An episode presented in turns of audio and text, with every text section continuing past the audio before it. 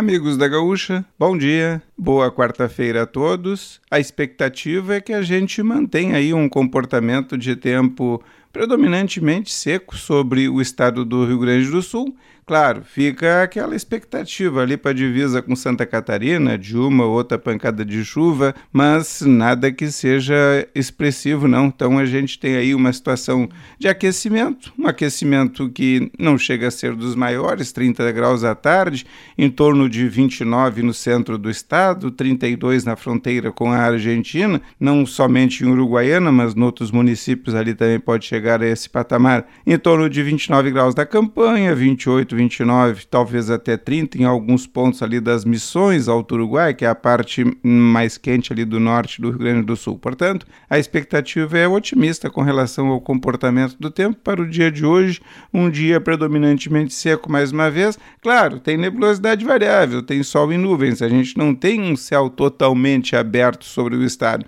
Tem essas mudanças, essas alterações nessa mistura de sol e nuvens ali para a região. E esta situação que a gente vê nessa esta quarta segue também para a quinta-feira.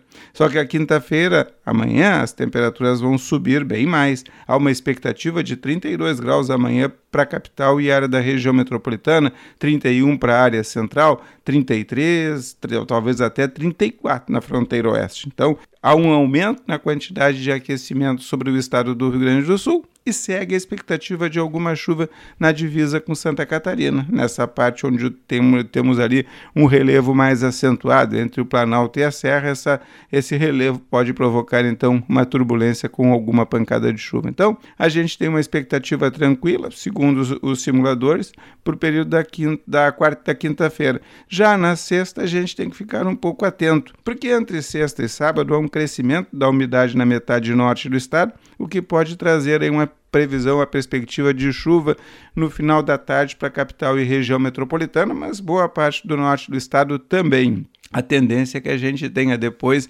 é, para o final de semana, aí sim pancadas de chuva. Mas também são pancadas no período da tarde sem muita intensidade. O começo da semana que vem é que promete ser mais chuvoso por aqui.